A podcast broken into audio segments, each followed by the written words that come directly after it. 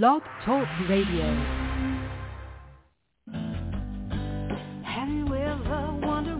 Welcome to Mind Shifters Radio with the Forgiveness Doctor, Dr. Michael Ryce.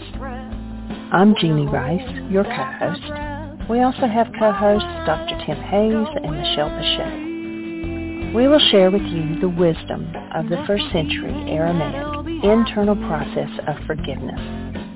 We offer tools and support five days a week. We will support you in building a solid foundation within yourself to live in pure love, in Aramaic, Rachna. Michael is the author of the book, Why Is This Happening to Me Again? For more information about the forgiveness process, please visit www.whyagain.org. And now, welcome to the show, Mindshifters Radio.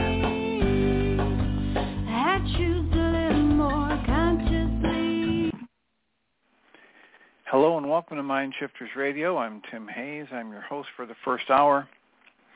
And today is Monday, May 8th, 2023. As always, we're grateful to everyone who's joining us here today, whether you're listening live or through the archives, as we spend another couple of hours teaching and supporting people in using some of the most powerful, effective, efficient, and accessible tools I've ever encountered. These tools are available absolutely free through the tireless efforts of Dr. Michael and Jeanie Ryce on the website at whyagain.org.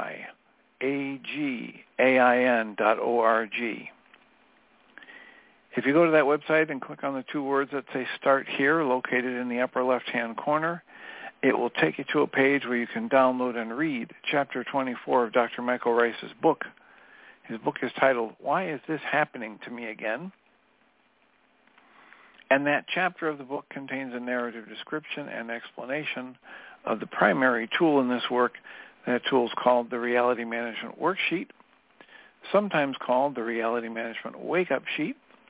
And it's a tool I've been using to great effect for over 18 years to improve the quality of my life and most of my relationships and to turn any negative emotional experience I have into part of the infallible guidance system that each and every one of us has been given.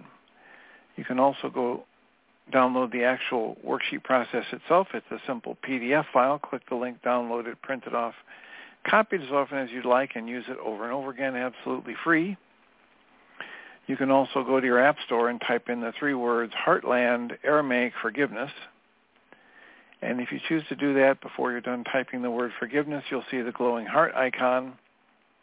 If you choose to tap on that, it will let you download a completely free and private app that contains the reality management worksheet.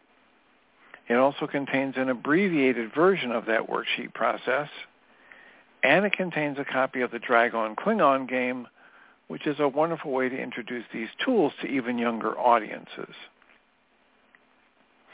And we hope people do all of that soon and often, primarily because it tends to improve the quality of people's lives the more they actively use these tools in their lives.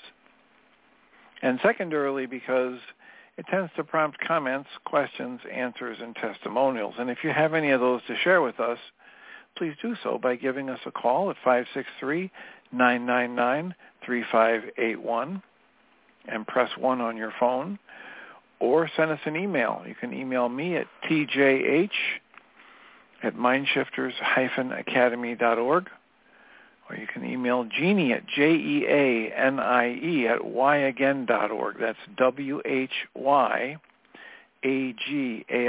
dot O-R-G.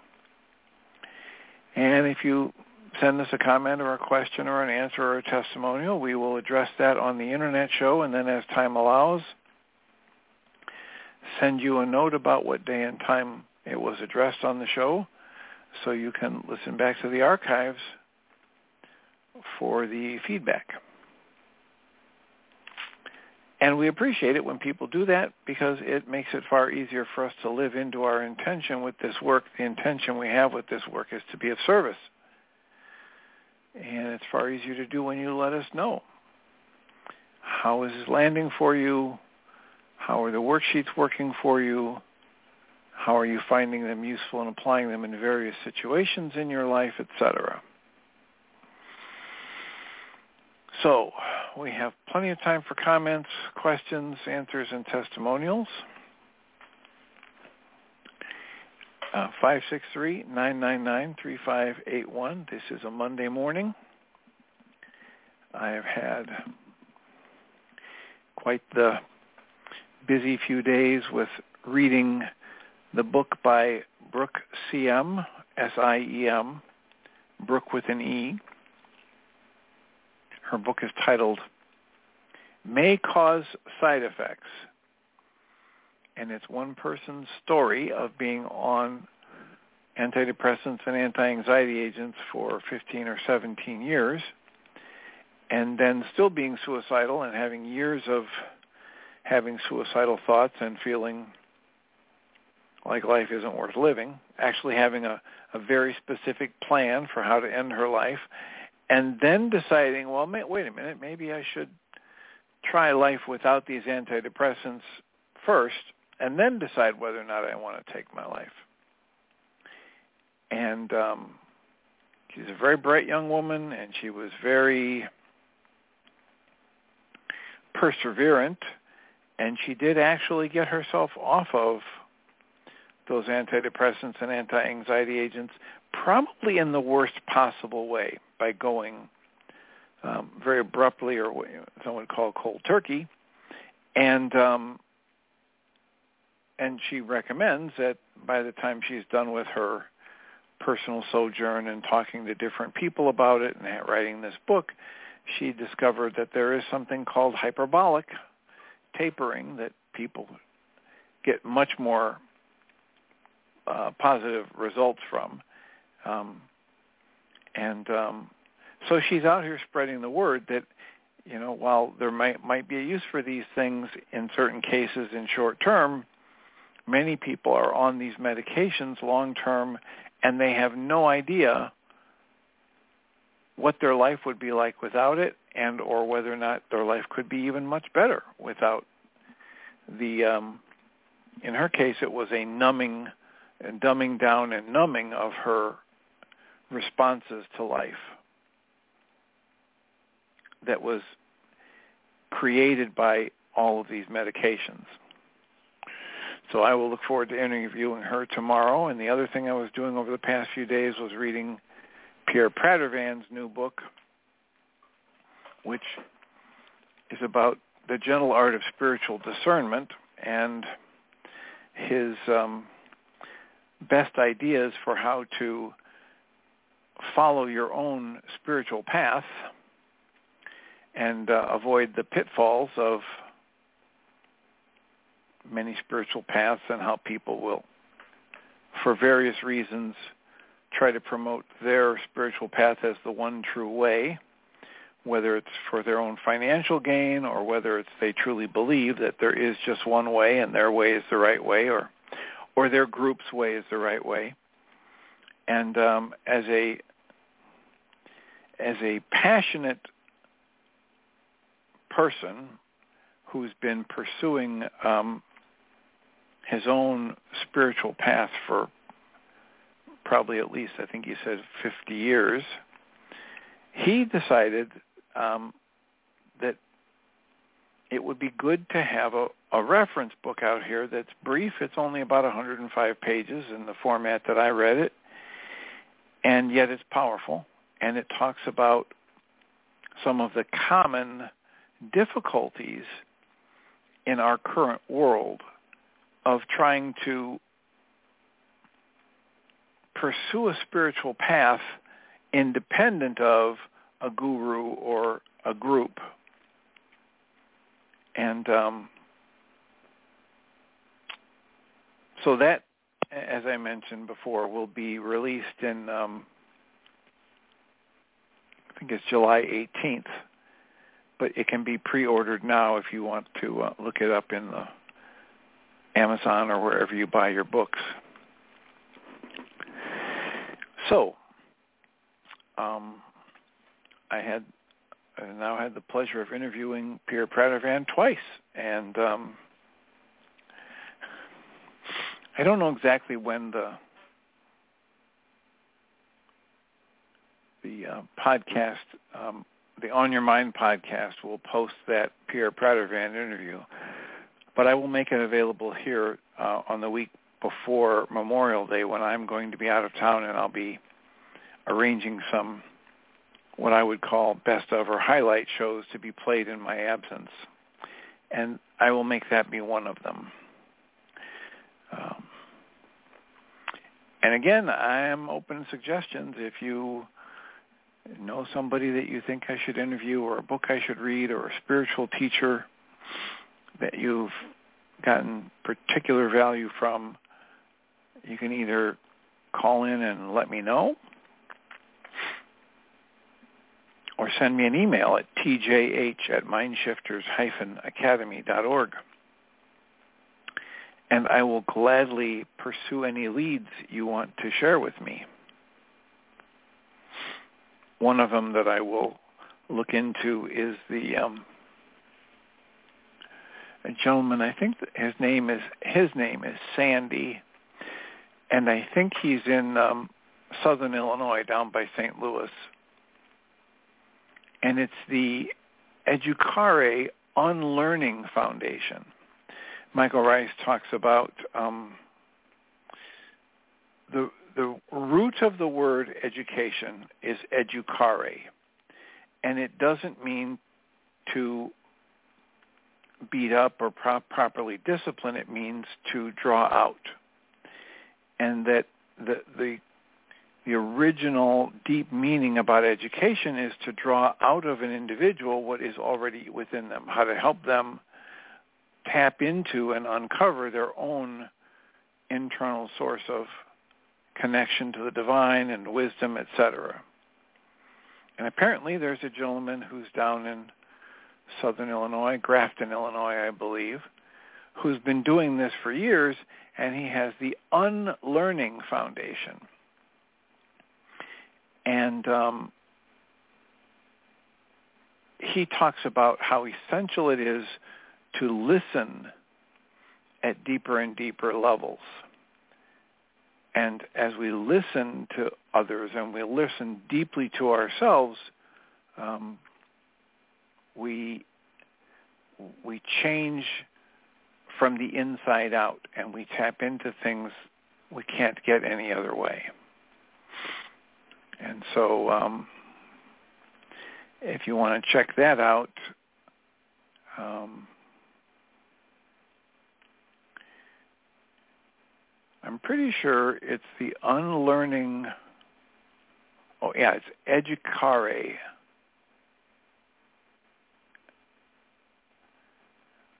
Unlearning. And if you just type that in your search engine, you probably will come across this gentleman named Sandy.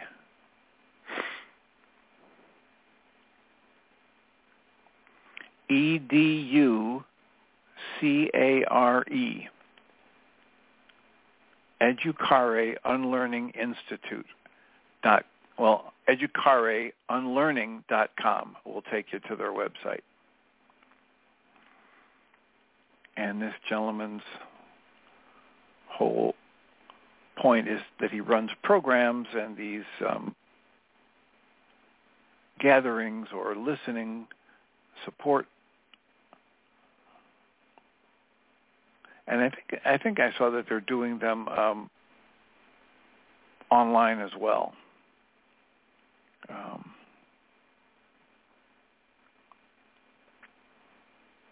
so 563-999-3581. Call that number, press 1. What have we been sparking for you? Sandy Wilder is his book, uh, is his name. Sandy, S-A-N-D-Y, Wilder, W-I-L-D-E-R. And his book is titled Listening to Grace, Unlearning Insights and Poems.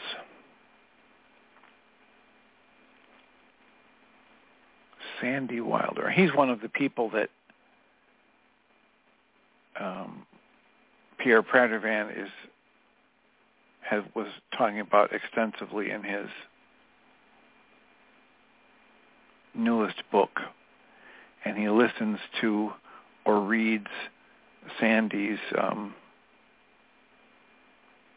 daily meditations or you know wake ups. But he also uh, Pierre also talks about Byron Katie and of course uh, one of his best friends and spiritual teachers, Roger McGowen, who used to be on a death row in Texas in a prison. He's now off death row, but still in a prison in Texas. But he's basically transforming that prison through his spiritual teachings.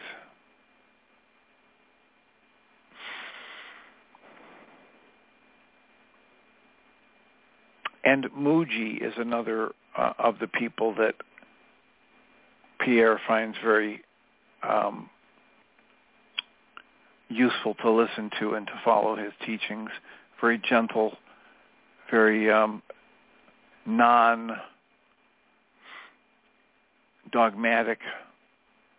Um, so, how can we support you? What is on your mind? 563 999 3581. The more I read Pierre's book, the more I saw these wonderful um, synchronicities between the book we've been reading here, A Walk in the Physical, The Course in Miracles, The Way of Mastery, so many of these, Course of Love, uh, Jesus, My Autobiography, uh, many of these books that we've been presenting over the years here in the especially these last four years in the in the uh, Mind Shifters radio show. Now we've expanded it to be two hours a day. So one of the things that Pierre was saying at the end of our interview today, and he was doing a blessing for you to recognize how important it is to love yourself or in Michael Ryce's words, to understand your true value and that you are basically part of the flow of life. You are love itself. You are the creative energy expressing in form. And the next essay in the book, A Walk in the Physical, that as we're reading through it, ties in directly to the blessing at the end of our interview today it's essay number 56 and it's titled, You, You, every person who's listening to this call, you are treasured beyond comprehension. And the essay reads, you are a completely unique and irreplaceable portion of all that is. And in this writing, he capitalizes the word all, the word that, the word is. All that is. Another word for that is God or source. And the essay reads, Source loves you specifically and personally so much, far more than any love you have ever likely experienced on earth. You are more wonderful and precious and valuable to her than you can even conceive. The reality of those statements cannot be articulated in words or even thoughts. It can only be personally known and deeply experienced. And yet we live in a world where for many of us that experience is not commonly known. Why is that? Neale Donald Walsch shared a great metaphor answer to answer this question, which I paraphrase here. Imagine that everything that existed was light and love. Imagine that a small, bright soul rejoiced, rejoiced and existed as a single light within the ocean of light, which is God, which is all that is. The soul said to the ocean of light, of which it is a part, quote, I am the light. I am the light. And God replied joyfully, yes, yes, you are. and they rejoiced together and reveled in existence. But eventually the soul said, but God, what does it mean to be the light? For it had always been light amongst light. It knew nothing else. It could not conceive of that which it had never been. No contrast existed for it. The soul, in its joy, innately wanted to do something, to add to the light, to participate in creation. And so God said, I love you so much that I can provide a way to you that you can better understand what it means to be the light. The soul replied excitedly, Wow, how can you do that? And God said, In order to be more fully of the light, you must experience and temporarily become that which you are not, darkness. The soul was ecstatic that such an adventure and opportunity existed for it, that it could become even more by experiencing contrast and add to the light.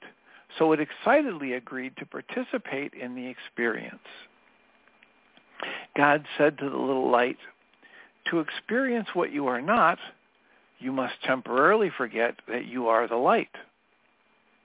And yet, even while you have forgotten, you cannot ever be truly anything other than what you are, for you are the light. And the little soul set out on a great adventure to see how much it could actually be and engender the loving source from which it came. So it is with us here on earth.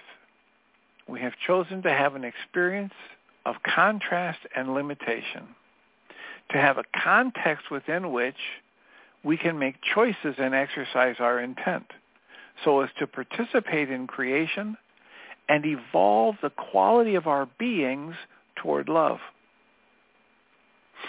We seek to exercise love even in the face of great challenge. We've received an amazing gift.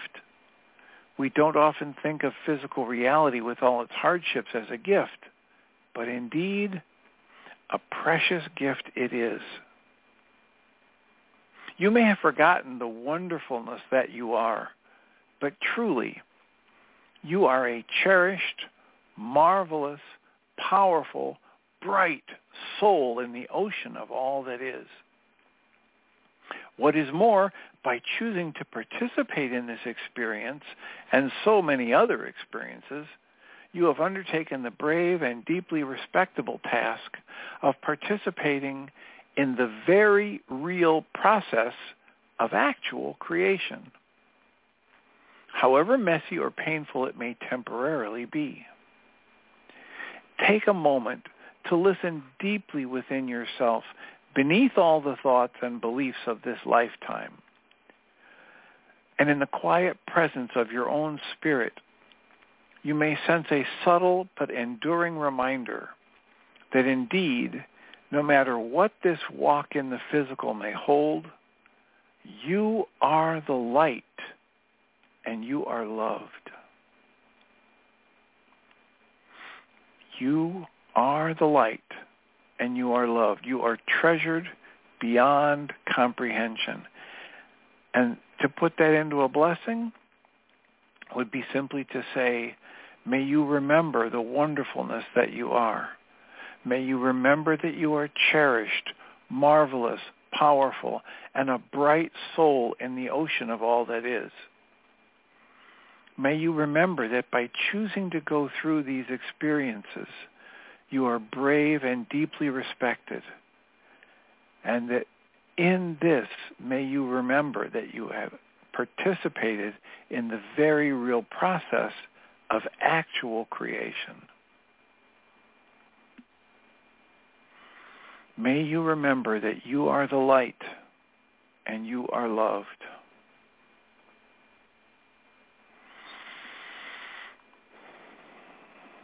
So,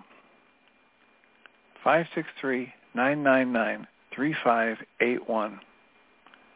Call that number, press 1, Let us know how loved you're feeling these days. Let us know if these readings are resonating well for you or not.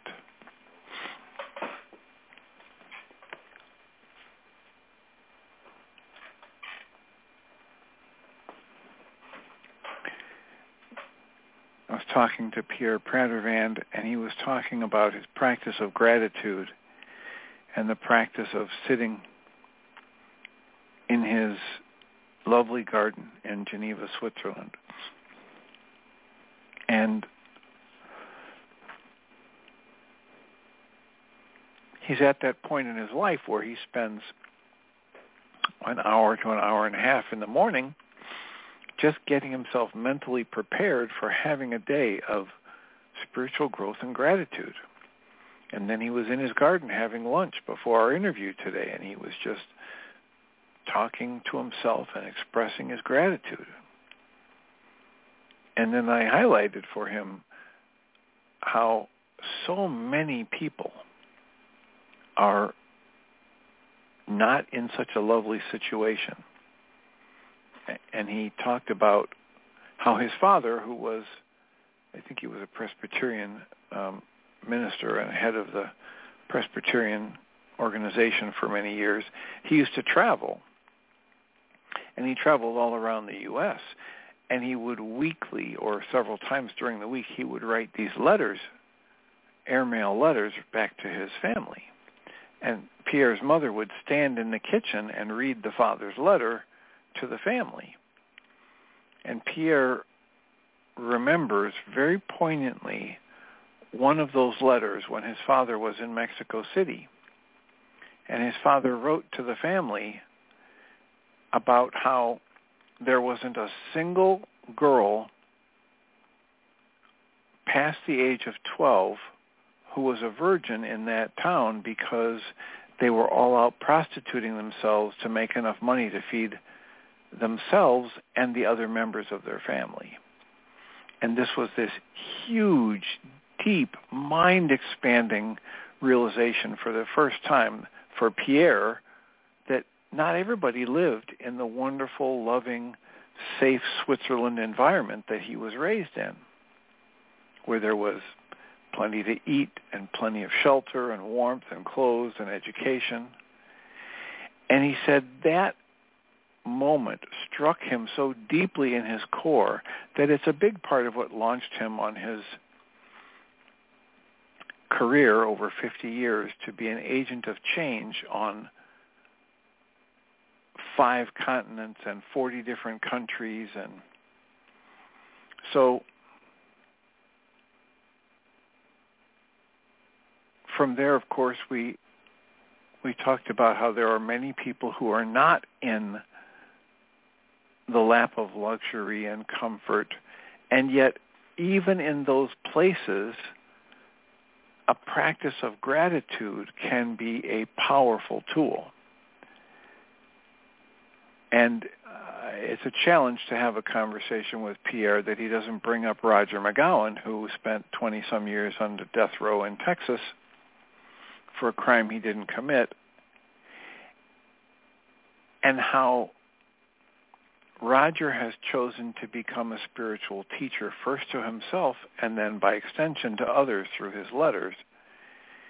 And it's actually blossomed into what Pierre now says is one of his two closest friends, a relationship. He said for years, since 1996, Pierre would visit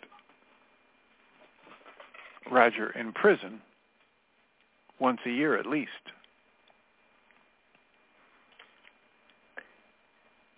And Roger has written about how his gratitude practice and Pierre's gentle art of blessing practice has transformed Roger's experience and has transformed his interactions with guards and other inmates and how it's become a core of his personal spiritual path. So the point is, I don't need to wait until life unfolds just the way I want in perfect comfort and safety, I can find something to be grateful for every moment. Even if at times it's only the fact that there's still breath moving through my body. I may not be able to be happy about or grateful for everything that happens in my life. I can, however, most likely at any given time on any given day find something to have gratitude for. And the book that Pierre wrote about Roger McGowen is titled Messages of Life from Death Row.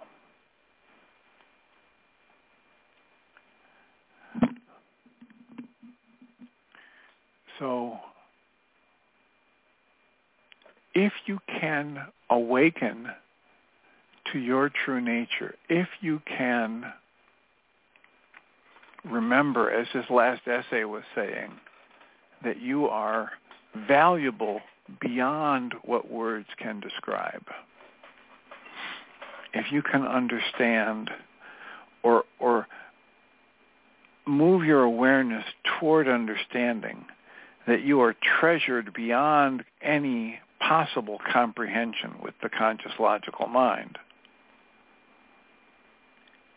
then it will be far easier for you to move into gratitude.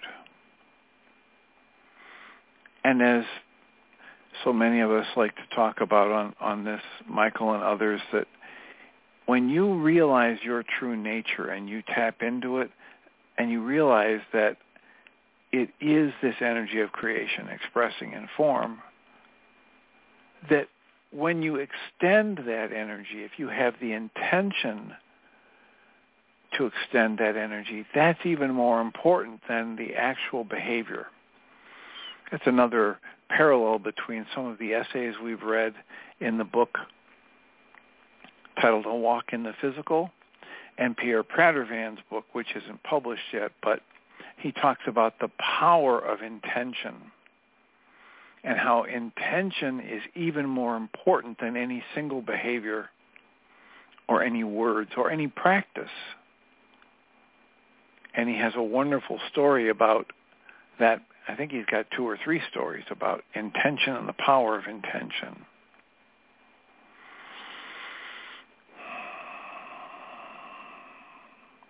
So since nobody else has a hand up, I will read one more essay, which is titled The Desire to Make Everything Fit.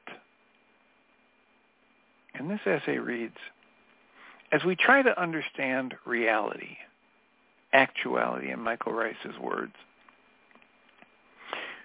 we innately sense that everything should, quote, fit, close quotes. And the desire to make things fit is not just ego-derived it also stems from our inherent spiritual desire to integrate all experience. This is because at the deepest level, in truth, everything does fit. And we naturally seek to reach for that and to integrate everything that we can while we are physical. Yet, as we attempt to understand and integrate our current physical experience, often the ego gets in the way. Our intention quickly strays from genuinely pursuing truth, which is everything that happens and is all-encompassing, pursuing truth wherever it may lead, and our intention quickly strays from that to trying to avoid pain and make ourselves feel like we have control or understanding. Understanding only a subset of relationships between forms and then deciding to believe things to close the gap is not a true pursuit of truth. Pursuit of truth requires full acknowledgement of that which we do not know. And there is a lot of that. Because we live in a universe of duality, we often seek truth in the objects of duality themselves. What are the objects of duality? Ideas, names, definitions, actions, or concepts. We believe that this object is the truth, while that object is deception, or perhaps this object is good, while that object is bad. And yet, truth transcends all of the form. Since truth transcends all form, when we, quote, buy into, close quotes, one form and resist another, we are embracing something that is not the full picture, which is completely unified. The whole picture is completely unified. But if we embrace something and resist something else, we've bought into something that is not the whole picture. Thus, if we wish to honor our desire to make everything fit and genuinely pursue truth, we need to be willing to look that one place we may never look, we have never looked while physical. What is that one place we've never looked while we were physical? Beyond all of the things that we are trying to fit together. What does it mean to look beyond all of the things? The things only ever exist as they are beheld in your awareness. Thus, to look beyond them, you need to train yourself to look beyond the objects of your awareness itself. Doing so is not an action. We can say it is an exercise in intent to focus away from your many definitions and thoughts such that you can truly experience the infinite and unadulterated present moment. Often we call that exercise meditation. Meditation is just the word we use for allowing ourselves to move closer to fully experiencing the present moment. But experiencing that present moment without the participation of the physical mind. The experience of the present moment itself transcends the objects and the thoughts.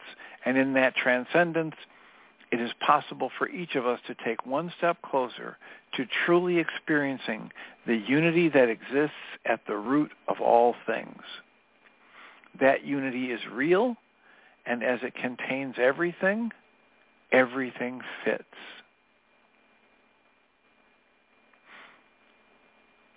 Meditation is just the word we use for allowing ourselves to move closer to fully experiencing the present moment without the participation of the physical mind. Many people, including Pierre Pradervand, he talked about an episode he had on a plane where the stewardess was tending to a young boy that was flying solo sitting next to Pierre. And as he watched this stewardess exude such love and care for this young boy, Pierre Pradervand all of a sudden had an out-of-body experience of deep, pure love. And in that moment, which he said was life-changing for Pierre, there was no Pierre Pradervand. There was no body. There was no identity. There was no being in a plane. He had an out-of-body experience of pure, infinite love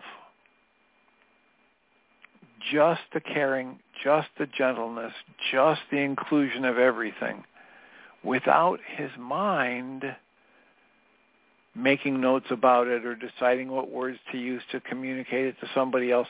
There wasn't any Pierre. There wasn't any physical brain. There wasn't any body in a seat on an airplane. He was out of time and out of space and because he was out of time and out of space, he can't even say how long it lasted. But he has the memory of it all of these many years later. It's probably 50 years later. And it's been a hallmark of his own personal growth, his own personal spiritual growth and experience ever since it happened. That was what you would call a moment of pure meditation based on this definition. Meditation is the word we use for allowing ourselves to move closer to fully experiencing the present moment without the participation of the physical mind. And even today, all of these years, all the many times that Pierre has recalled and told that story, he still fumbles for words because there aren't any words for an experience like that. And yet, many people have had experiences other than the slow march of time or the constant parade of thoughts, positive or negative, through the mind. And so we know there is something other than the way our conscious logical mind works when we're awake. We know we have the dream state. Many people have done deep meditations and tapped into something that at least stretches, if not goes beyond the bounds of what the conscious logical mind can do.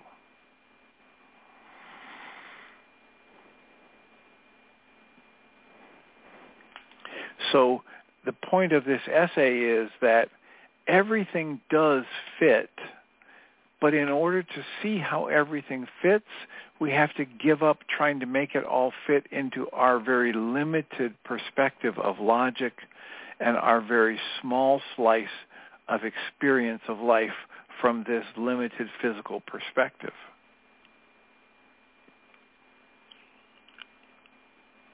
And that is a trick that is especially difficult for anyone who's raised in the Western mindset.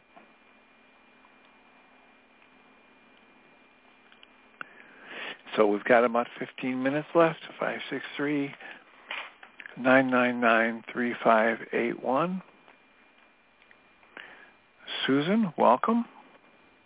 Hi, Dr. Tim. Can you tell me a little more about what Pierre said about how he spends, what, two hours first thing in the morning preparing his mind? Well, I would imagine that he spends it in meditation and blessing and in silence, right? One of the things that he talks about is Joel Goldsmith, who was a deep spiritual teacher, and he had a he had a practice. I don't know what kind of if he had any kind of a medical practice or he was just a metaphysical healer, but he was a healer and he had a practice that was so full that even through his lunch hour he had patients scheduled and they would either call on the phone or they would be in his office. Mm. And this one day, um, and he had tremendous success with with doing healings. But this one day, he looked at his schedule, and there was a complete absence of appointments for a solid hour from 12 to 1. And Joel was just shocked. And so he thought, well, what is this a call for? And his instant internal response was to dive into silence. So he dove mm. into deep silence for that hour, which which would not be what we consider meditation. It would not be reciting a mantra. It's something just deep, deep silence, listening, etc. And when that hour was done, he was shocked to, to have a whole parade of people throughout that day and evening who called just to say, oh, never mind, I just had the healing that I was calling you to get. Mm. And he, he he understood and his healing practice was that one of the things he would do instantly when he was would get a request for a healing from someone is he would forget their name and forget their ailment and just go into the deep silence and and do nothing and or visualize them complete and whole and healthy, etc. And um, so what I got from Pierre is that that's a big part of what he does in the morning before starting out. That his his life energies are more focused these days on just growing in his spiritual path. And his spiritual path is summed up very simply as being more loving in more situations, to be be mm. love, to radiate love, to stay focused on love. And he gave, you know, a little blessing or a little prayer that he does where he says, "May my thoughts be only loving. May mm. my mouth speak only loving words. May my ears hear only things through the filter of love. May my eyes see only loving things. May my feet, may my hands do only loving acts. And may my feet help me move through the world in a loving way today. Mm, how wonderful. What was it like to be with him? Well, I I got to to be on Zoom today, and the last time we did it, it was, you know, live on on the the internet radio show just through a phone, and so oh, yeah. um, it it was it was different because um, he. because he's even older than I am, and so the technology sometimes gets the better of him. And but it was lovely. Uh-huh. I mean, his he's he's truly um, you know, after having spent 50 some years traveling on 40 different countries and five continents and being an agent mm. for change and spiritual mm. growth and and um and ending poverty and you know social change i mean he has been a real advocate for doing good in the world in various ways for over 50 years now so, wow. So amazing. So it was lovely. When when are we going to be able to hear it? Well, as I said, I I will make it one of the shows that plays in that week before. I think the nineteenth um, or twentieth of this month. I'm I'm taking that week off before uh, Memorial Day, and so I will mm-hmm. be lining up shows, and I will make sure that that's played as one of them. And oh, great! And as I said in the intro, I also welcome suggestions for other shows. If people say, you know, this was a great show from the past, I'd like to hear this again. I need to to mm-hmm. line up uh, six or seven shows to be played while I'm uh, away for that week. Wow. And if the if the if the Brooks Siem uh, interview goes well tomorrow, if I think it would be of value, I'll put it as one of the shows. Mm. Um, I did a another interview that Carol Merko that uh, somebody already got a, a preview of it and said it's a really good interview. Maybe I'll put that on as one of the shows. So nice, juicy stuff. That's what we hope. Giving mm. people that juicy stuff to swish around in their mouths and see if they mm. like the taste of it and see if it's nourishing for them personally because that's and that's the heart of Pierre's book is that he said, you know, he's as he's looking at the world, he's seeing more and more that people are moving away from the big churches. And that oh, means yeah. more and more people are doing their own individual search for their spiritual path. And that's mm-hmm. what motivated him to write the new book. Wonderful. Because in a way, by the, going into his own way, he has actually opened the church doors to everybody. Because that's what he's practicing, is practicing love intending love always for everything and everyone always. Can't get any more universal than that. Yeah. Yeah, and and he he tries to pour that into the gentle art of spiritual discernment, a guide to discovering your personal path.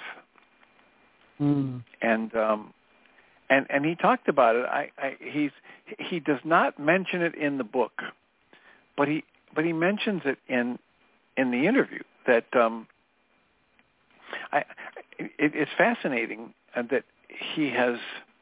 I've I've known because I can tell because I did I did some deep research into the Christian Science movement.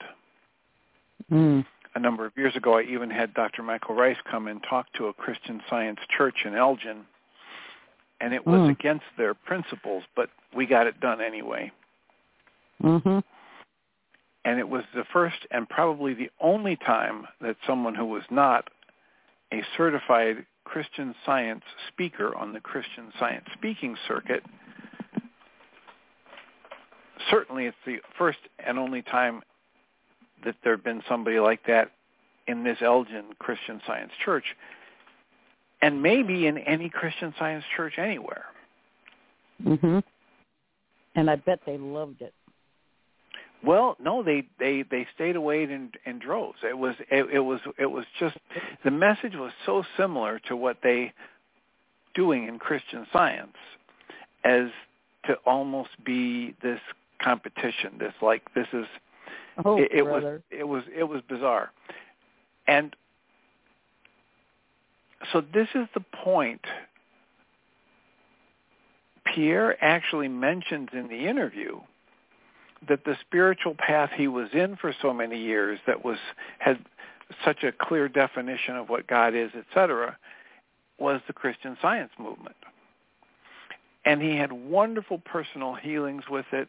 It nourished him for years, but it got to the point where, for him, it was just too exclusive. They were too much, Mhm. um, or the people he ran into at higher and higher levels were too much.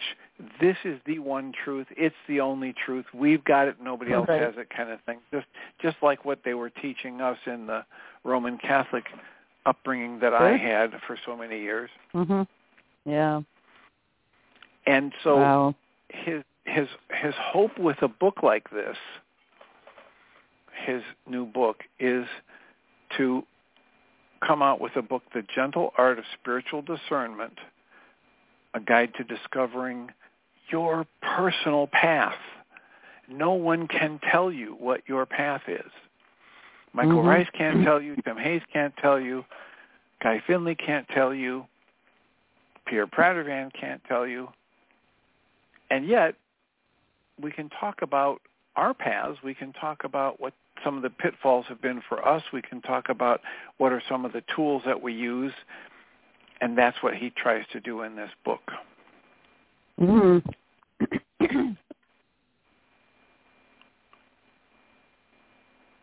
And so that was kind of a reaction, you know, his reaction against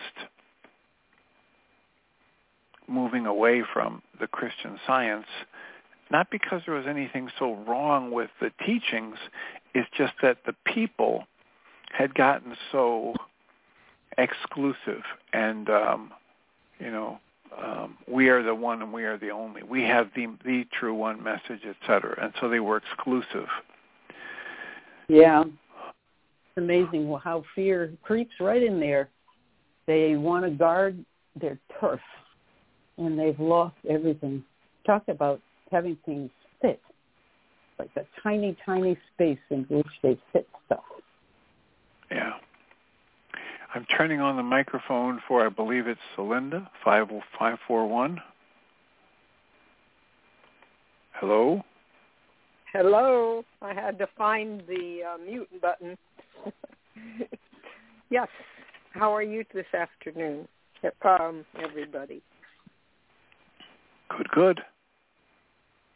Um, What are you your comments? the- yeah, you asked in the beginning when you were uh, uh, reading the essays uh, for people to comment about how this was landing for them. And I just want to say that um, uh, things are getting opened up uh, right and left, whether I want them to or not, within my own awareness. And one of the awarenesses I had, again, even in a deeper uh, way of feeling, was my um, self-hatred.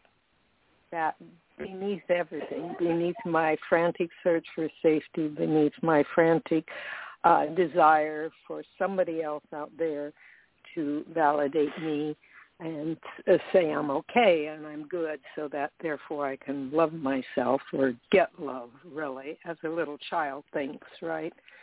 and um I uh, had an awakening the other day about about a week ago now that um I just woke up and realized that there was nobody out there that could validate me f- except myself. And I had heard that for years between my ears, but but it didn't make any sense and it percolated down to a deeper level. I just wanted to share. Keep doing what you're doing, please. Susan, keep getting on the phone. Um, I'm learning so much these past two to three weeks from from the show. So thank you. You're most welcome and deserving. Thanks and for uh, I have no. some uh, thank you. And I have some health issues, and so that was helpful. Just what you said today about uh, yeah, forgetting yourself, forgetting your situation, and going into the silence, and just going beneath the mind, which is my biggest challenge of all. Well, and that you know, um, going into the silence is one of the big things that um,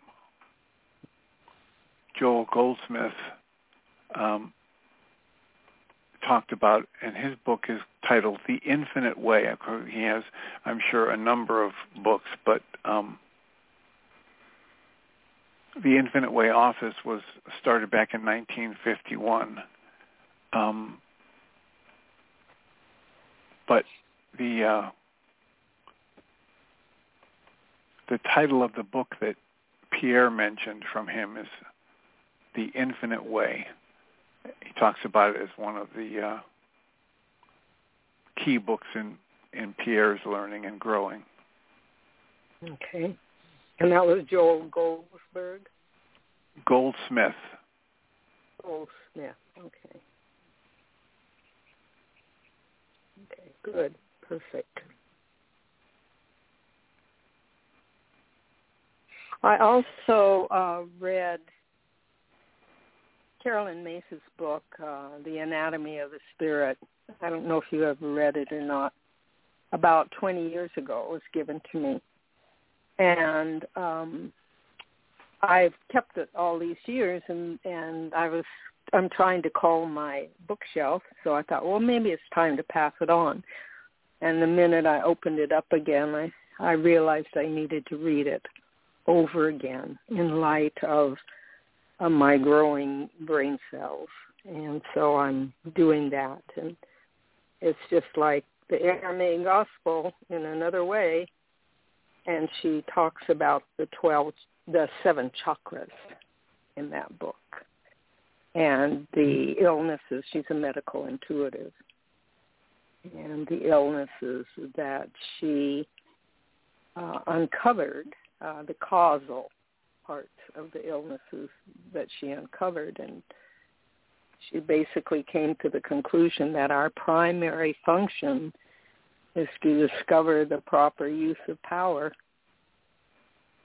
and that is our biggest issue and I, and I'm, I just want to uh, mention that book too because it may be meaningful for some people.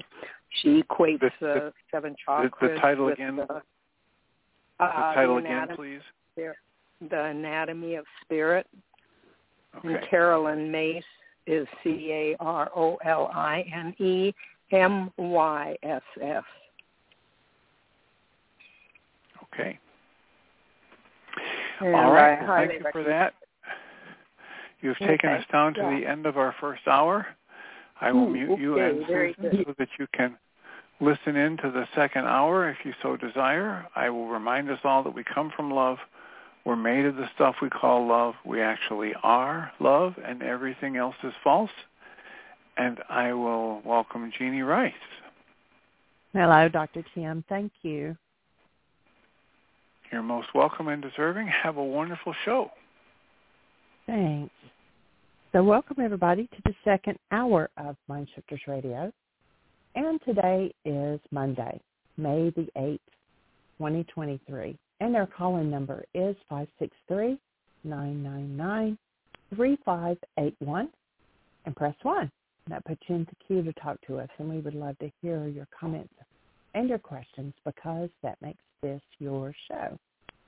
While we're waiting on Michael to dial in, if you're connected with us on Facebook, you probably saw some of our pictures. We went up to there was uh, it was the week, the peak week for trillium blossoms um, to be out in full force up in Northern Virginia, a few hours from here. And so we hiked for a couple of hours on Saturday and uh, saw a bunch of beautiful flowers, the trilliums, some little small wild orchids, and some violets. We never did see any of the lady slippers. They were supposed to be out there too but it's a whole part of the national forest that, or right up next to the national forest, and it was all native plants and everything, and it was really kind of it was um, brought up sadness that when we came down the mount came off the mountain from there there was a little store and it's you know all local produce. And so we thought okay let's stop and see. They had flowers and stuff. And we walked through there, and there was one item that was native to Virginia. Everything else was from Africa or Europe or um, Asia or somewhere other than here. And it's like, what are they doing?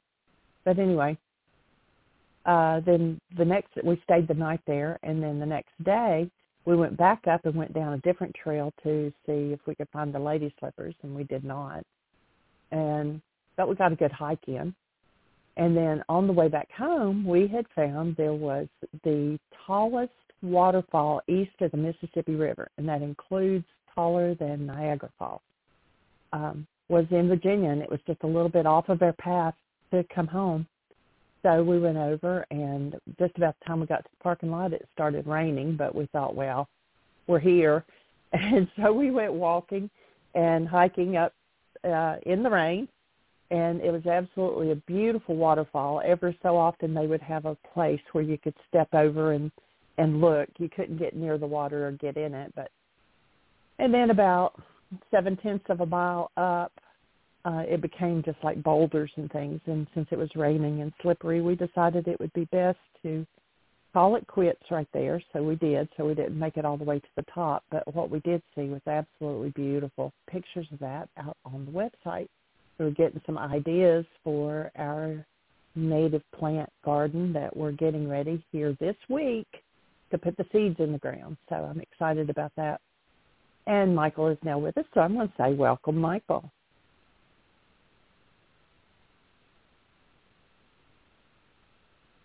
Hello, Michael. Hey there, dear heart. Thank you.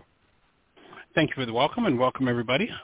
Delighted that you're here our weekend journey was really pretty interesting from a number of perspectives. Perspectives that relate to everything that we're doing here on the show. One of the things, did you tell them the height of the waterfall, Jean? I just said it was the highest one east of the Mississippi, but no, I did not.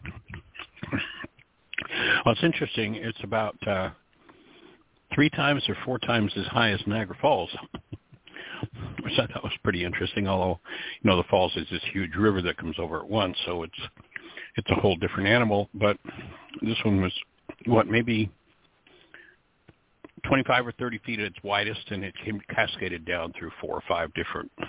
wasn't all one fall, but the whole length was. But it, how, however, just one of the cascades was 400 feet, and I think Niagara was only like 188 or something like that. So just one of its cascades was over twice that of Niagara Falls. Of course, not right. as wide. Right. It was interesting. The minute we arrived, it started raining. the minute we got back down from our walk two hours later, the rain stopped. But it was actually kind of interesting to uh, to just walk in the rain. It was a nice light rain, and it was quite sweet. But um, one of the I had a shocker for me, and it's a it was a shocker from building new brain cells. It's not something that ever I would have never even thought of or considered or seen or understood in the past. But we went into this native species preserve, about 4,000 acres. It crosses the Appalachian Trail, and there's several trails in it. And trillium, which is a, just an absolutely beautiful flower, anything from white to pink to purple. And when you got down into the trail, I mean, literally, every direction you looked, there were just hundreds of trilliums coming up out of the grass and the trees. You know, they were spread out. Most of them were were some distance apart. A few of them were, you know, close together, but they were just awesomely beautiful. Several other kinds of flowers as well, and our interest was in native species because we have this uh, uh, private national park, registered national park in our backyard. It's only small. It's only 25 feet by 100, but we're dedicating to all uh, indigenous species. Actually, we're going to do that with the whole property ultimately. But when we came out of it, I mean, this was just, you know, we'd driven five hours to see it. It was absolutely beautiful. The air was clean. The trail was just amazing. Lots of rocks. And when we came out of it, the shock that I got was that just adjacent to it, actually on the edge of it, perhaps even part of the preserve, if not, was like, you know, within feet of it, there are homes, beautiful, like million dollar homes. One of them in particular was probably, I don't know, maybe 10,000 square feet of manicured lawn. And it was like, are you kidding me? You tore out that forest, that beautiful meadow, those trilliums, etc. You tore that out to put in a lawn? Surely you jest. And I've done some research on lawns. Actually, if you look up on um, YouTube, look up a, uh, a video called "Why Lawns Must Die," and take a look at the cost, like millions of gallons of water, millions of pounds of chemical fertilizer, millions of pounds of insecticides. Places in America where there are food, deserts, 40 million acres of lawns in America, and kids are starving. And this Lawns Must Die tells the story of the history of lawns and how it was a symbol of wealth, how people in England who had the money to have slaves or peasants work for them, it was a show of wealth to be able to have this finely manicured lawn which some person who was virtually starving took care of for you, but it meant you were wealthy. And they give the evolution of it, the story of how it came to be in America and how it's, I mean, they're literally literally cities are threatening to put people in jail if they won't conform to the law's uh, requirements. And for me, I've got a crusade I'm going to go on, and that is we need to eradicate lawns. I mean, we we made the choice to do the one piece of this one, just 100 by 25 feet of it, to start with indigenous species. But when you think about how many millions of plants that have put at threat insect species that we we rely on. Like something like 60% of insect species have disappeared in the last 10 years in America. All these chemicals being sprayed, all these pesticides, all these native species being removed. It's just bizarre and insane to put in this thing that produces nothing but consumes and destroys. Like I think one of the stats was in in a, a country where people are literally getting ready to fight water wars. It takes something like 90 million gallons of water, these lawns, in shape in people's yards. Like, in what universe does that make sense? Now, of course, we've all, you know, it, it, what this for me became a symbol of was this whole story, this whole understanding was something I was totally oblivious to, totally unconscious of, had just been brought up in as part of the brainwash of the culture. Oh, this is just what you do. And of course, how many hours of sweat, blood, and tears, and and uh, how many you know dollars spent on seeds and chemicals and fertilizers and water and lawn mowing. In what universe does it make sense to replace something that is edible, supports the wildlife on the planet, and supports human life, how much sense does it take to eradicate millions of acres of that and put in something that does nothing but create toxicity on the planet and consume resources for no reason whatsoever except for somebody to say, oh, don't I have a nice lawn? And of course, everybody thinks, well, Robert, that's what you're supposed to. You're supposed to have a nice lawn. Well, who says?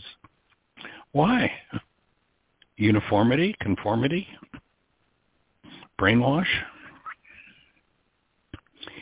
So anyway, it was really quite an interesting weekend. We we did what probably Jeannie six or seven miles of hiking in the two different places.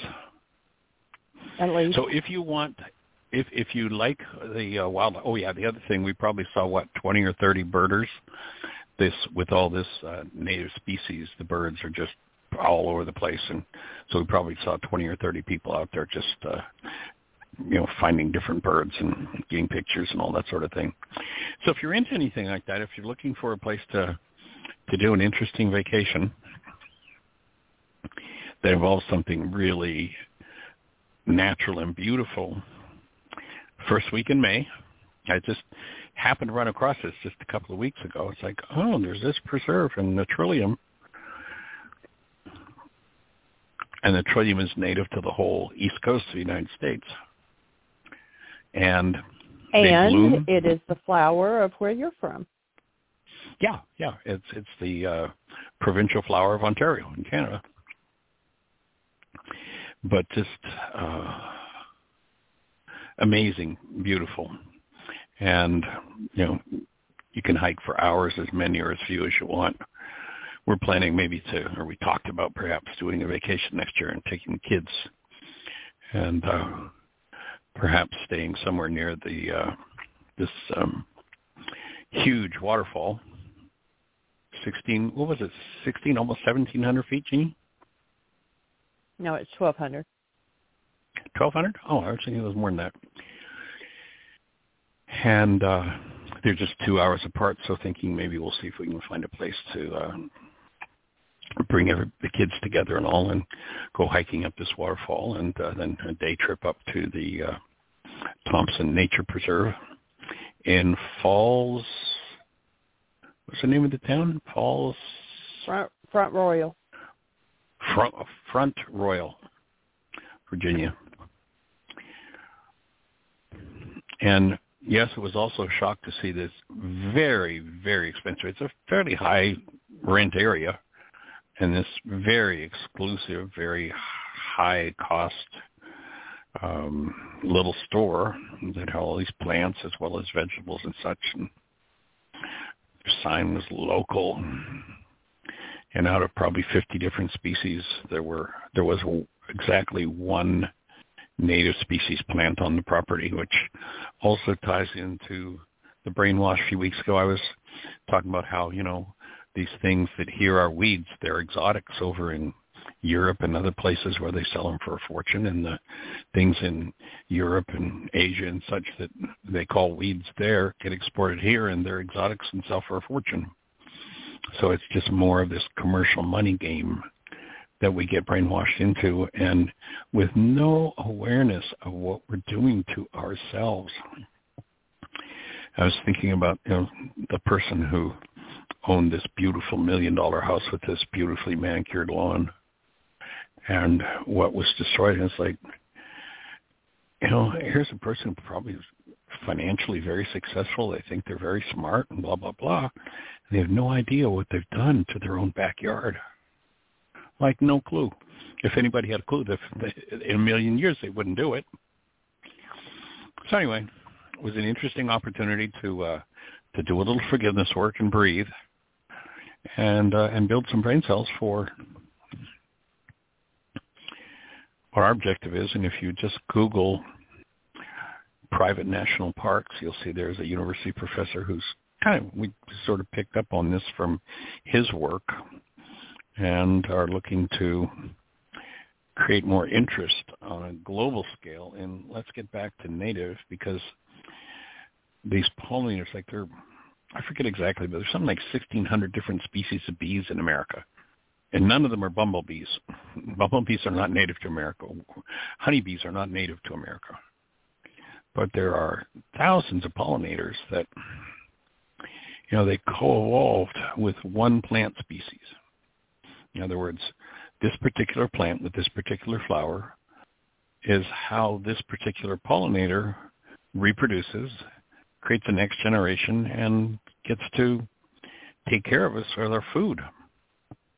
And when that plant goes, that pollinator's gone. Like who'd ever thunk it? You know, it never occurred to me to even have such awareness. So I'm deeply appreciative of the people who are are in this particular field and share with us their expertise and their knowledge. And uh, I'm also very appreciative. Several times it was like I, would love to read the story of some of the people who created this waterfall or this walk up this waterfall. It's just, I mean, boulders with steps put in place and you know railings and wooden you know foundations to walk on. Just otherwise it would have been our our two hour walk probably would have taken us ten hours.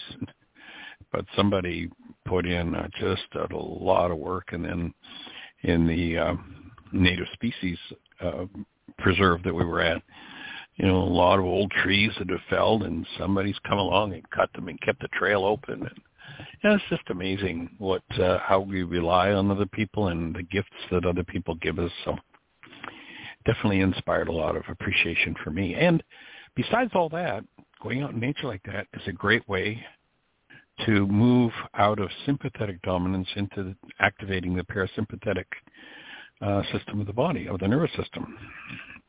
And so on top of all that, there's this benefit of nature's one of the ways to get this whole system activated. The other way, of course, is it's the system run by love and when Rachma is active and love comes in, there's actually a, a nerve. It's called the wandering nerve.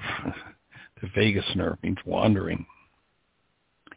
And it supplies virtually all of the organs that allow us to thrive for higher brain function, for digestion, for rest, for blood generation, for elimination, for reproduction. And when love exits the human system, all of those systems shut down. Getting out in nature, green, fresh air is one of the ways to bring that nervous system, that part of the nervous system back online so that the sympathetic system, while it's on standby, is basically deactivated. The fear, flight, fright, freeze, fawning mode. And that has such an enormous, enormous impact on health.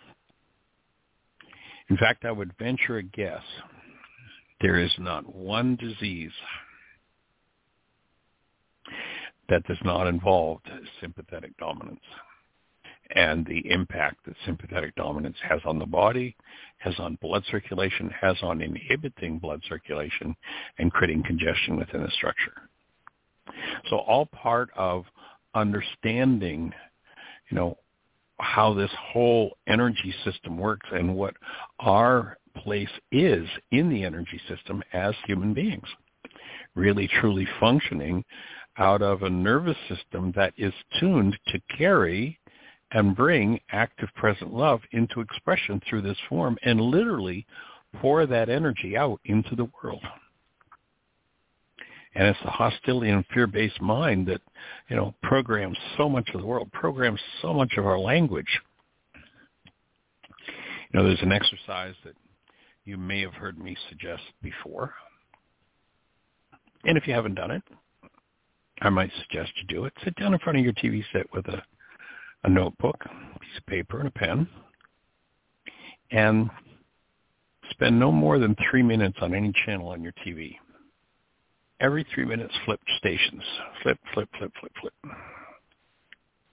Draw a uh, margin about one inch wide on the left-hand side of the page and leave the rest of the page open. And as you listen, three minutes on each station,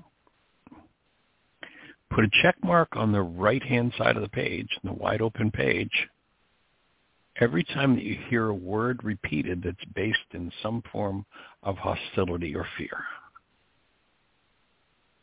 And then on the left-hand side where you've got that one inch margin, put a check mark every time you hear a word that's actually based in love. Like, check it out. Try it. Test it.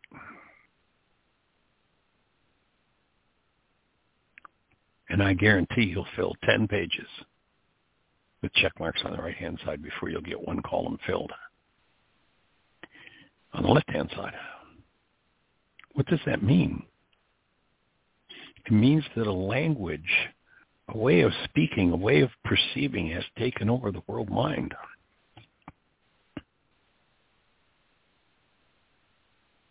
Go back and you hear this man, Yeshua, 2,000 years ago. He says the power of life and death is in your words. And a word based in hostility or fear sets in motion death, literally. I mean, literally, physiologically. Words based in that regulate the nervous system to the point where it shuts off higher brain function. It shuts off blood flow. It shuts off reproduction. It shuts off elimination. It shuts off blood production. All of the things unnecessary for survival. It just shuts down. And all the things unnecessary for survival are all the things that cause us to thrive. And people think they can live in a world where their language is hostility and fear and curse words at every other turn and, oh, well, what's that matter? Doesn't mean anything. They can live in that world. My offering is it's what kills us. And it's just time for us to stop killing ourselves, literally, on the planet. It's time for us to stop killing each other. Time for us to move out of this hostility and fear-based conversation and move into a conversation that's based in love. Still maintaining the ability to hold those accountable who are playing the game from that other side, from the hostility and fear point base, doesn't mean you have to become a victim and lay down and let everybody walk all over you and you say nothing. In fact, please be wise and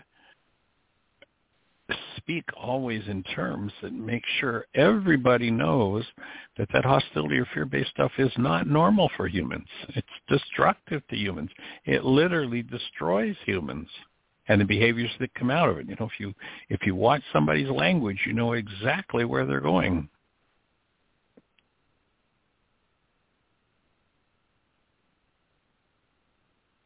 I can remember the first time I heard a a speech presented by a certain American president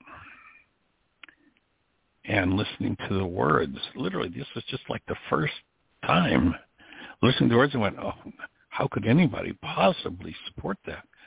So much rage, so much pain, so much. I mean, whew. bless his heart. Accountability is an important part of the process and being able to maintain, you know, when they said to Yeshua 2,000 years ago, what's most important in the law? He didn't say, make sure you're along with the, you're with the right political party.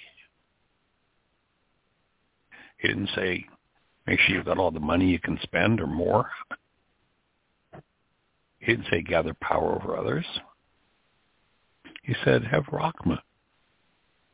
Rachma, the filter in the frontal lobes of the brain, that is the gateway into which and through which love enters the human form to fuel, fire, and empower every cell in the structure. Unless there are verbal, emotional, and behavior patterns that void the presence of love, and people get lost in an hostility and fear world. And their perceptual constructs coming out of the hostility and fear within them void the possible awareness that there is love in the world.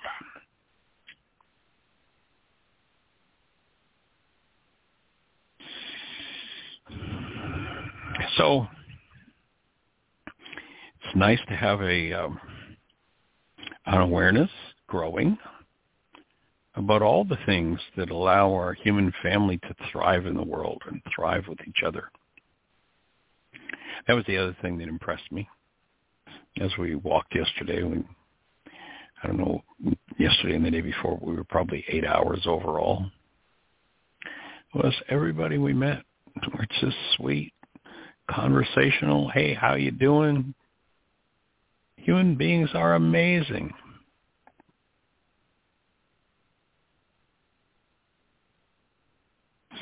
So thank each and every one of you for being amazing and being part of our day as we work to bring forward this these tools that come out of the first century Aramaic language and make them universally available and all the corollary ideas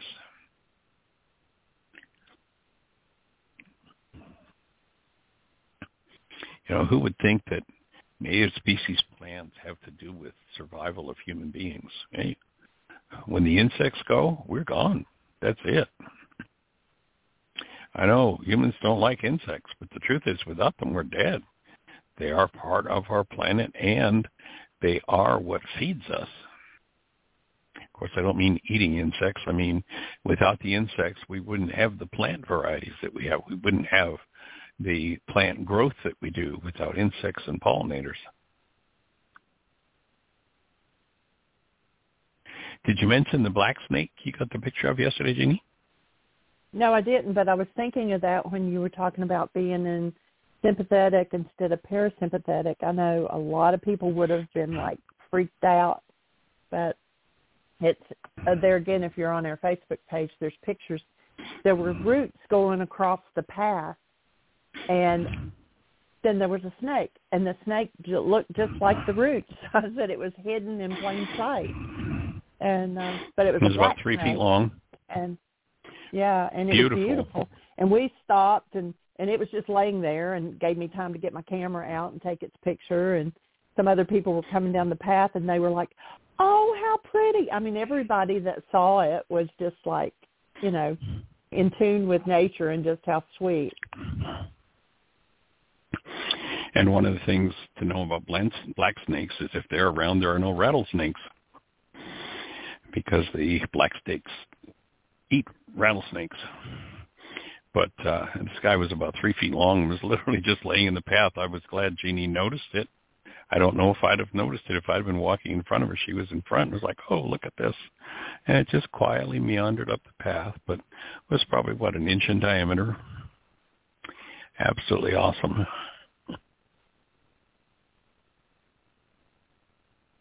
And we do have a hand up. Well, let's say hi. All right. It is Miss Susan, 610. You're on the air. Hi. Hi. Welcome, Um, dear heart. hello, welcome, dear hearts yourselves. Um, you know, we are waking up. It's awfully slow, and you wonder if we're all going to wake up in time. Uh, between walking down Costco aisles and seeing everything in plastic, and people buying gigantic am- amounts of plastic single-use water and all that stuff, to living in neighborhoods where you see these enormous lawns and you know that what's going into them to keep them like that. But things are changing. In fact, even this year, just in our backyard, we've worked out something, so I don't think our neighbor is going to complain. We are mowing a pathway in the backyard, but the rest of it is going wild. And I'm hoping to get a sign that says uh, natural wildlife uh, refuge uh, sanctuary or whatever it is. There, I've got a Congress, um, a, a woman on the city council getting information for me and permission. So um, one little backyard over here. Cool. Um, and there's one awesome. two, two blocks away. A person has already done that and gotten the signage and is growing native stuff there. Well, you might But I wanted to remember, Okay, go ahead. just a thought in that regard, you might remember Carrie Lee, who was in the codependence intensive with us. And Carrie Oh, yeah. works for the state of Illinois. And I was talking to her this morning. I sent her a couple of videos about this whole conversation. Mhm. And um, she was saying that in Illinois there's a lot of native species work being done, and they've actually got Oh, a, a, a state society of some kind. She's going to send me information about it, where you can they, they make a sign that informs people this is a native species, you know, home. We're working on and and things you can do that you know neighbors can do and such. So she's going to send me information. When I get that, I'll send it to you. It's something you join there in Illinois. And I asked, well, can I be out an out of state member? And she wasn't sure, but uh, but she's going to Yeah. get me some information. I'll make sure to pass it on to you, Oh, that would be great. Thanks. and we'll put it on our the page on our website on uh, indigenous plants. Mm.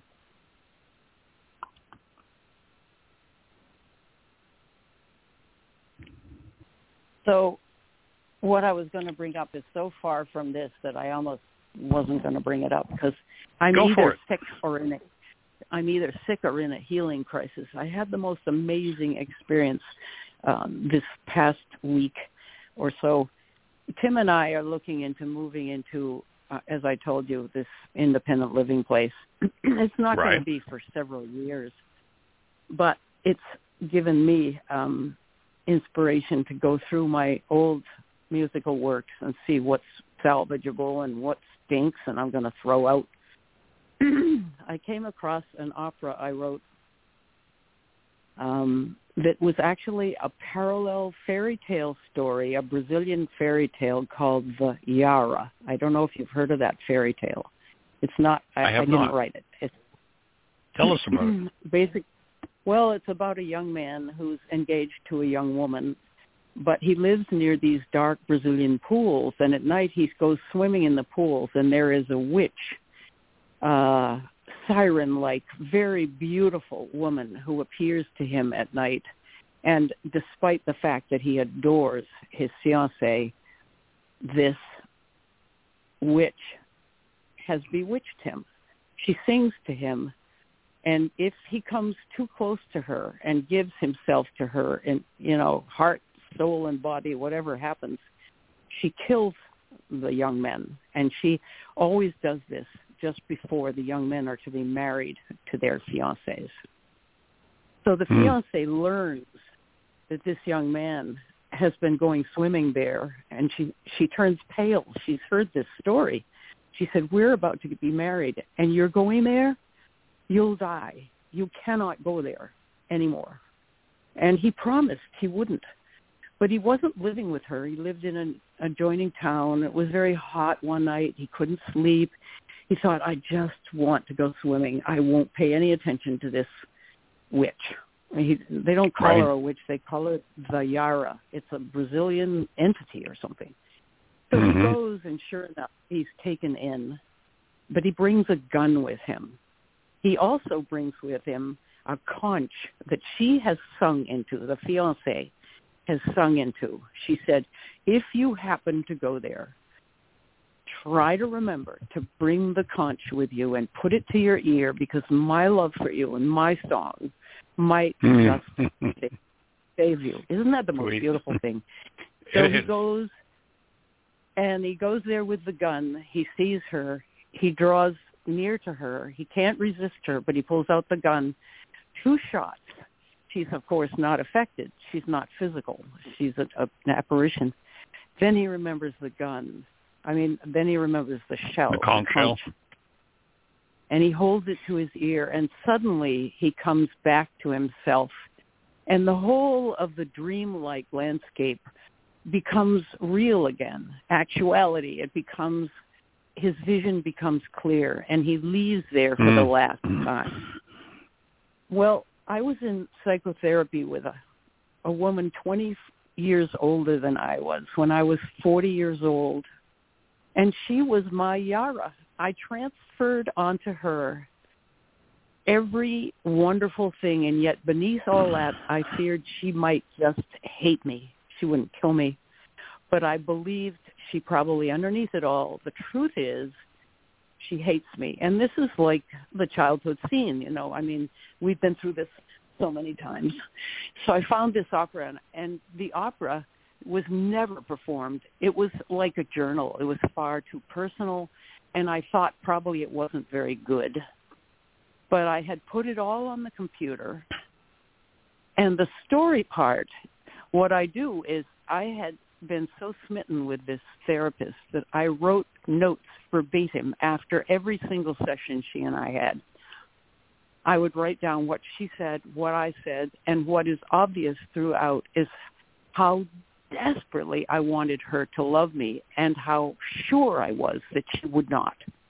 That's that's my life work right there in a nutshell. Mm. So I found that this Yara story w- was like a parallel, wrong gender, but I mean, the point's the same. This Yara story. So I wove them together into this play within an opera. And the play is fabulous, if I do say so myself. I'm not sure about the opera. Mm. I think it's too long, much too long. And if I've ever had the the time and the intention to print it out and cut it down and rematch the story with the opera, it would be it would be a wonderful project. However, I spent I was just on a tear. This was so exciting to me that I didn't really sleep much. I was working on it for hours. Tim Bingham kept saying, "Can we eat?" You know, let's do something. And I said, mm. no, I've just got to keep going on this. And now I've totally crashed. I've got headaches. I'm exhausted. I had to teach this morning and I was dizzy and could hardly do what I was supposed to teach. And I'm just dragging mm. around. So what's going on, Michael, you big wizard? Well, uh, l- let me answer your question with some questions. Okay. You remember this thing called a healing crisis? I do remember, and, and I'm hoping that's what it is. Right. So when you become symptomatic, you'll remember there are four questions you ask yourself. Mm-hmm. Do you remember now, what those questions okay. are? Yeah. Are you eating right, doing things? How's your elimination? How's your... Uh, and I don't remember them all. Had, had you hit a new level of vitality before this set of symptoms struck? There's one of the key ones. Well for this I mean, were project, you you you just described being in this really high connected state. Yeah, I had, I guess. So yeah. So if you really connected with, and it sounds like you connected with a an aspect of your former self that was really tuned in to bring this up, and that opened a whole new space of. It sounds like you know the word I would put to it maybe was youthfulness for you mm. which would be vitality. So that would be the number one question. So if you were there, is your is your structure energetic wise, energetically ready to clean out whatever blocks you from this new vision? That would be my take. And yes, when toxicity is released, it hits the brain. The brain goes into brain fog. You know, it can create. That's you know, what I've got. What is it on? on a physical level? Is any kind of physical symptom you've ever had and low energy? Mm-hmm. You know, and like the doctor said, have you ever had this before? Yes. Well, you got it again. have you ever had this before? No. Yeah. Well, you got it now. so mm-hmm. yeah, these are, are these symptoms you've been through before? Then your structure's probably doing another level of healing. So that's the first one. What's that new level of vitality look like? You you are doing more and more of the right things your elimination's working well? Have you found yourself craving, and, and I wonder if part of the process was when you, the fact that you mentioned this therapist, that at the point where you were working with that therapist was your quote unquote infatuation with her a chemical high for you that helped you to hide pain from yourself? Or it could be. It became it very like clear me. to me. Yeah. Well, it. So that's the the fourth question is drug. Yeah. Am I craving sweets, for instance? The way I that's my default. Is I'm actually Well- not, but I did for a while. Well, you did that, but also it sounds like your mind went back to the remembrance of and perhaps the craving for the how can I say it best? The energy that moved in you that anesthetized you when you thought about working with this person. So that would be the drug. So it sounds like you've you're passing through the craving for that. The awareness of it came forward, and it's like, oh yeah, that was so nice. And what were you anesthetizing with it? The thought disorders fed to you by your power person. I'm not good enough. I'm not worthy. I don't deserve it. Nobody's ever going to appreciate me that deeply, including myself. That sounds like where your worksheets would be in, in terms of looking at those four questions in your healing crisis. And so, so does it, you know, I, I hear this story that you've brought together and it sounds like you're ready to bring it together on a whole new level, which means you have to go to a whole new level. And it sounds like you're opening a space for that. So I'd be doing worksheets on those memories of, you know, well, she couldn't possibly like me. I don't deserve it. I'm not, whatever those thoughts were, clear those out. Mm. And there's your, then in your physiology, you've literally got that new level of, you've raised your physiology to that new level of vitality that you're going to need to, to rewrite this thing and really make it, you know, make it just click. So I hear you talking about a full healing crisis, full blown. And Boy, it sounds like inspiration was one of the things. Say again? I haven't ever had one like this. I've had many. I recognize. Have you? Been Wow. there, done that. Wow. And sometimes it takes some time to go, oh yeah, that's right. I've just, oh yeah, that, mm, mm, oh, got it. Okay. So now I'm in willingness and I can move through it a whole lot faster and I can listen to what I need to do. What do I need? Well, gee, maybe I need to do a three day water fast. Maybe I just need to up my fluid intake. Maybe I need to do some fasting. What, what, whatever, you know, that, that new level of inspiration will guide you as to what you need to do next to move Mm. through. But when you let go of toxicity and it hits the brain, that's when the brain becomes faint. In fact, people faint.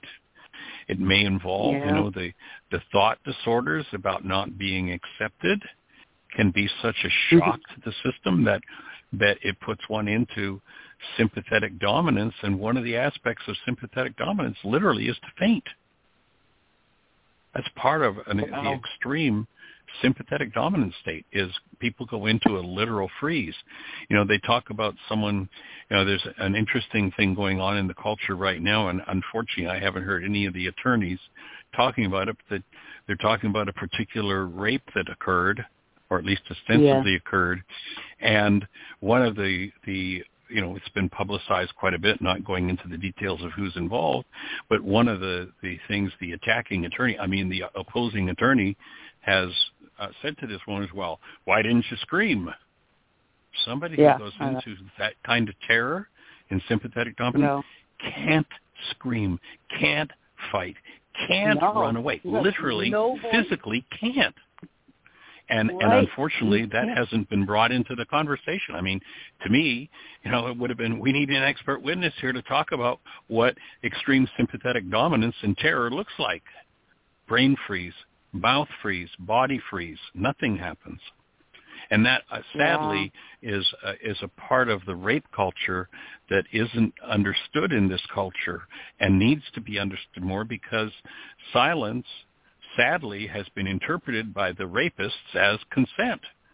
and it's anything but consent. It's a stark raving terror.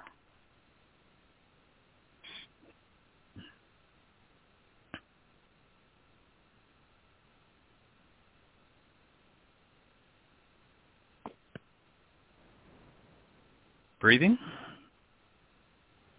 Yeah, I just took a breath now that you mention it. Yeah. Mm-hmm. What's happening? Yeah. It's as if Were you ever sexually I've got- assaulted? yeah, No. it was it would never have You went occurred silent to me for a long time. Yeah. yeah. No, I was thinking about the fact that I left my therapy sessions with this woman.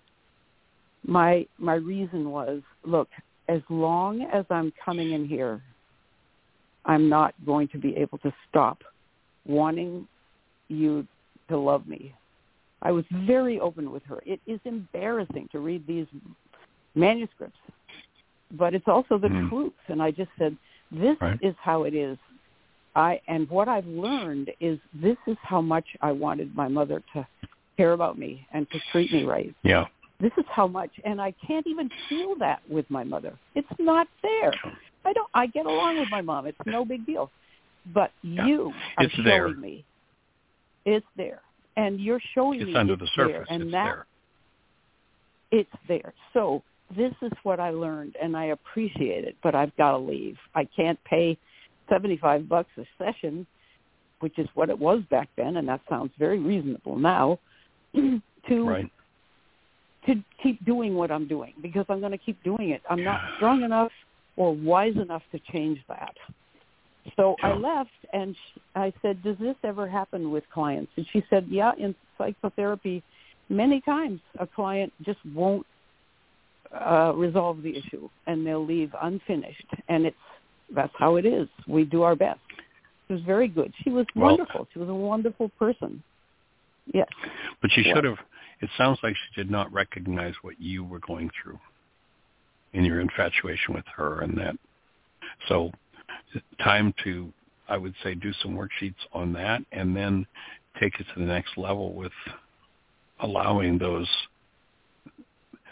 My, my take would be that with her, it was a reflection of what was still unresolved with mom. Yeah, it was. That's a good point, And- though, Michael. I hadn't thought of that. She didn't know how to get to a different place and take me there too. I think she was afraid that I was a nutcase. One time I walked to where she lived, which was not far from me. I wanted to see her house. I wanted to know about her life, which is just so typical of little kids wanting to know what's going on in the bedroom with dad and mom. So I walk down the street and I'm in a panic attack because I know I shouldn't be doing this.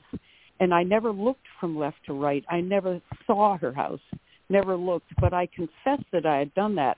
And she was horrified that I had done that. She Hmm. felt stalked. And I said to her, I'm Well- not crazy. You know, I'm not crazy. You think I'm crazy. Ugh. Anyway, we didn't get past it. Now you're helping me realize that.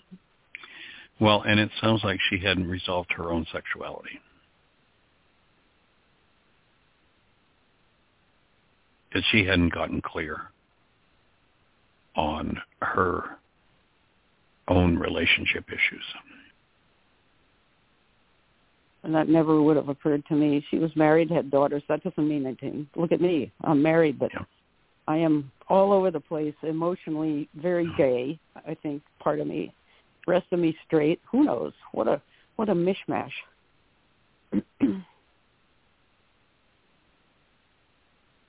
Sounds like a whole Like- uh, new healing crisis, whole new layer of what's ready to heal. And and notice the the resonant what resonated was this whole opera that's about resolving attraction and sexuality Mhm. via a Brazilian fairy tale. Mhm.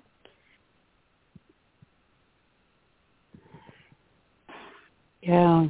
That's powerful.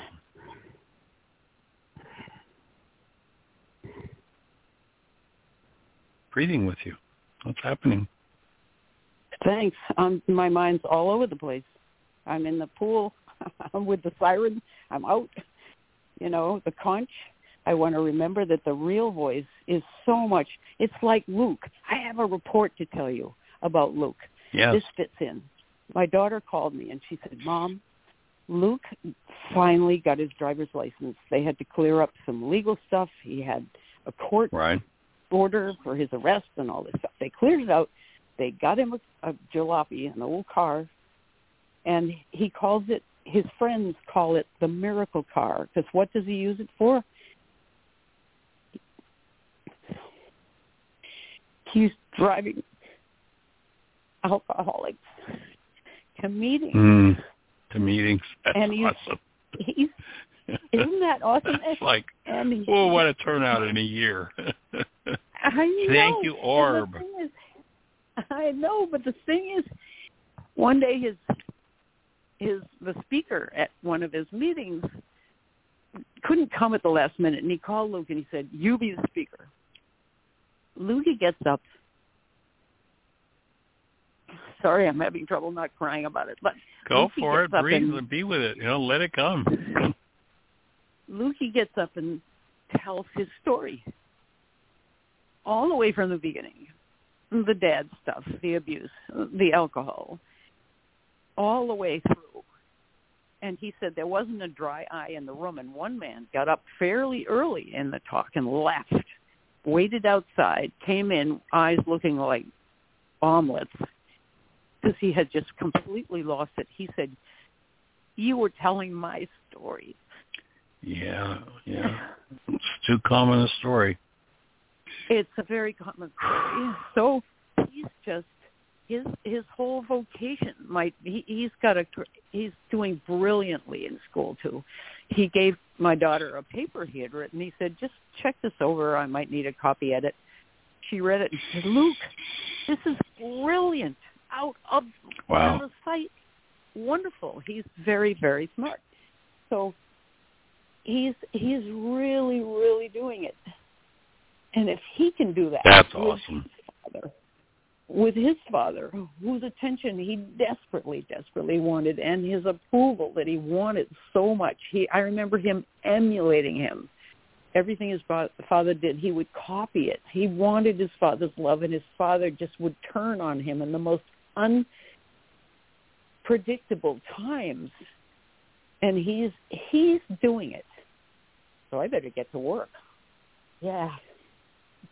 Luke, being retroactive now. Cool.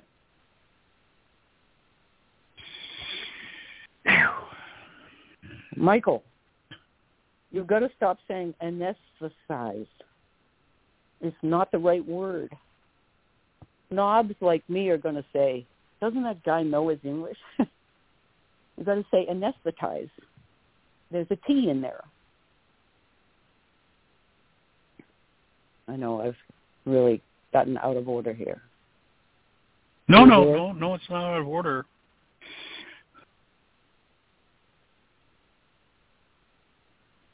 Anesthetize.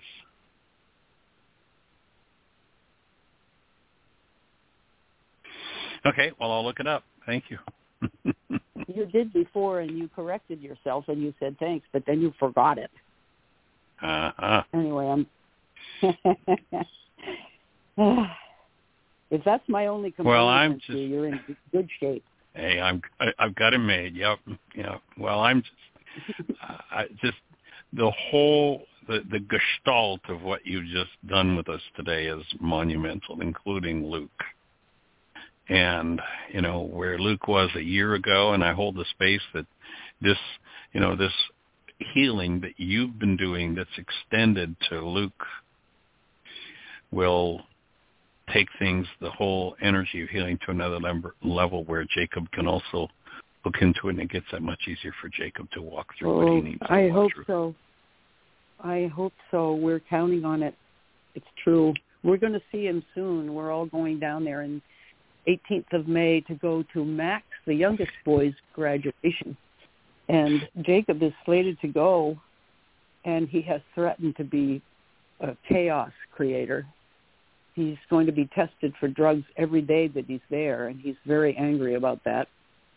And I told him, I said, no, "What's the wait, deal? wait. You're what?" So, so my offering would be might be really helpful to offer to him.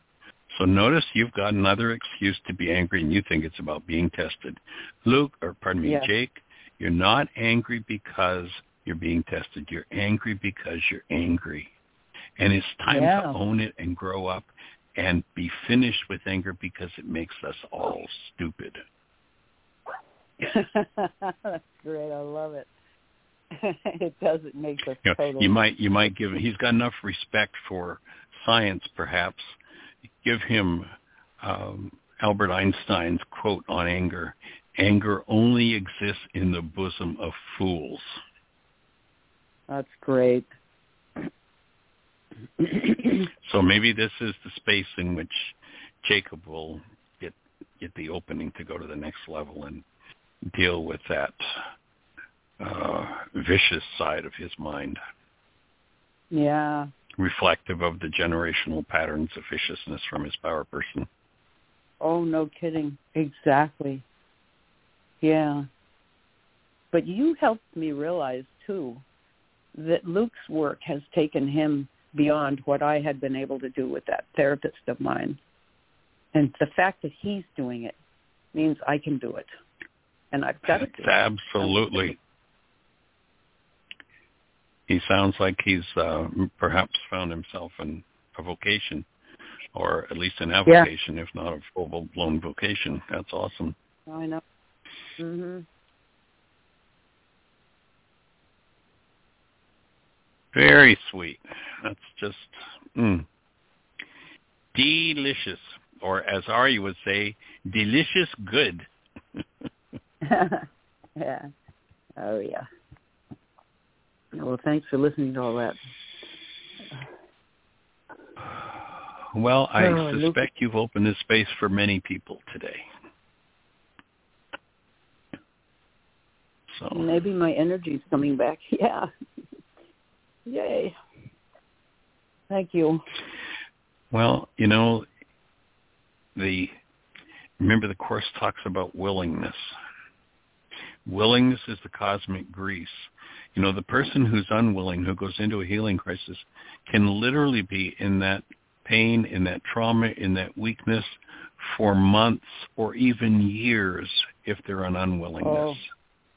Wow. And the minute one softens, breathes, and goes into willingness, something, something I, I don't remember whether I've shared this on the show, but recently uh, I was doing some breath work, and what I saw, you know, I've, the breath, of course, has been an important part of my work for decades, but what I came to understand, what I was shown, was that the breath, and, and this ties in with the whole idea of Ruka Dekuch, the Aramaic she who undoes the effects or errors and teaches us the truth.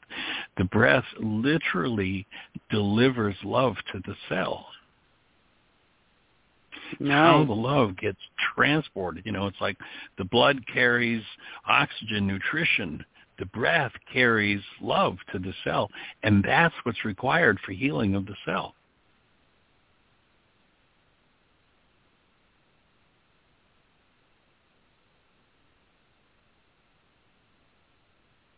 So joining you in that full breath and and that full breath, you know, Jeanie sometimes talks about my Darth Vader breath, but that's actually one Yeah. of the ways of getting into into parasympathetic mode is with that type of breath.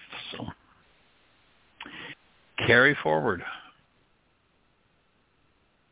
I thought parasympathetic was when you were. Oh, sympathetic dominance is when. I have to translate when you use Sympathetic is words. the fear, flight, fright. Yeah. Parasympathetic, Okay. that's one of the ways is the Darth Vader breath. is Oh, one of the ways of going into parasympathetic mode. Okay, got it. Good. All right. Sweet. Well, holding space for this uh, wedding coming up or this graduation, that's awesome. Thanks. I'll give you a report All right. for sure. You have a blessed one. All right. Yay. Yay. Sweet.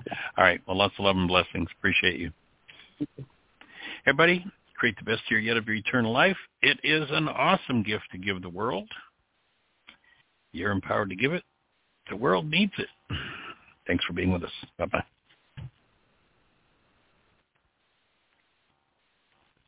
Hello, it is Ryan, and we could all use an extra bright spot in our day, couldn't we? Just to make up for things like sitting in traffic, doing the dishes, counting your steps, you know, all the mundane stuff. That is why I'm such a big fan of Chumba Casino. Chumba Casino has all your favorite social casino style games that you can play for free anytime, anywhere with daily bonuses. That should brighten your day a little. Actually, a lot. So sign up now at ChumbaCasino.com. That's ChumbaCasino.com. No purchase necessary. VGW. Void were prohibited by law. See terms and conditions. 18 plus.